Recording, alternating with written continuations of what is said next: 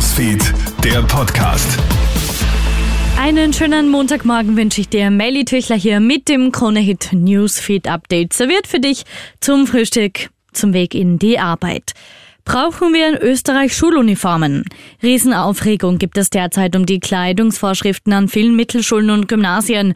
Weil sich immer mehr Schülerinnen und Schüler zu freizügig bzw. zu leger kleiden, legen die Direktionen nach und nach strenge Regeln fest. Keine Hotpants, keine bauchfreien Shirts, Jogginghosen oder Badeschlapfen. Die Listen sind lang und sorgen auch für Gegenwind. Viele Schülerinnen und Schüler und auch Eltern wollen sich diese Vorschriften nämlich nicht gefallen lassen, denn nicht alle Schulen sehen es so streng. Daher werden Stimmen laut, die die generelle Einführung von Schuluniformen fordern. Lehrergewerkschafter Thomas Krebs kenne viele Eltern, die wirklich erleichtert wären, wenn es das gäbe. Ich weiß aber auch, dass das in eine andere Richtung ausarten kann. Persönlich meine ich, dass die Schulen in ihren Hausordnungen klarstellen müssen, was ist bei uns eine angemessene Kleidung, womit kann ich in die Schule gehen und was lasse ich draußen und ziehe in der Freizeit an. Wieder ein tödlicher Badeunfall am Wochenende in der alten Donau ist Samstag früh ein 83-jähriger Mann ertrunken. Passanten finden später am Ufer einen Rucksack und Kleidung und alarmieren die Rettungskräfte. Mit Tauchern startet man sofort eine Suche.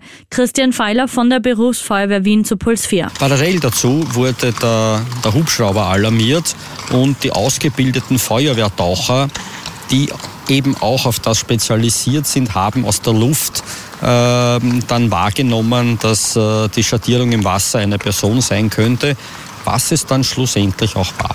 Bund und Länder versuchen heute einen großen Schritt in Richtung neuer Finanzausgleich zu setzen.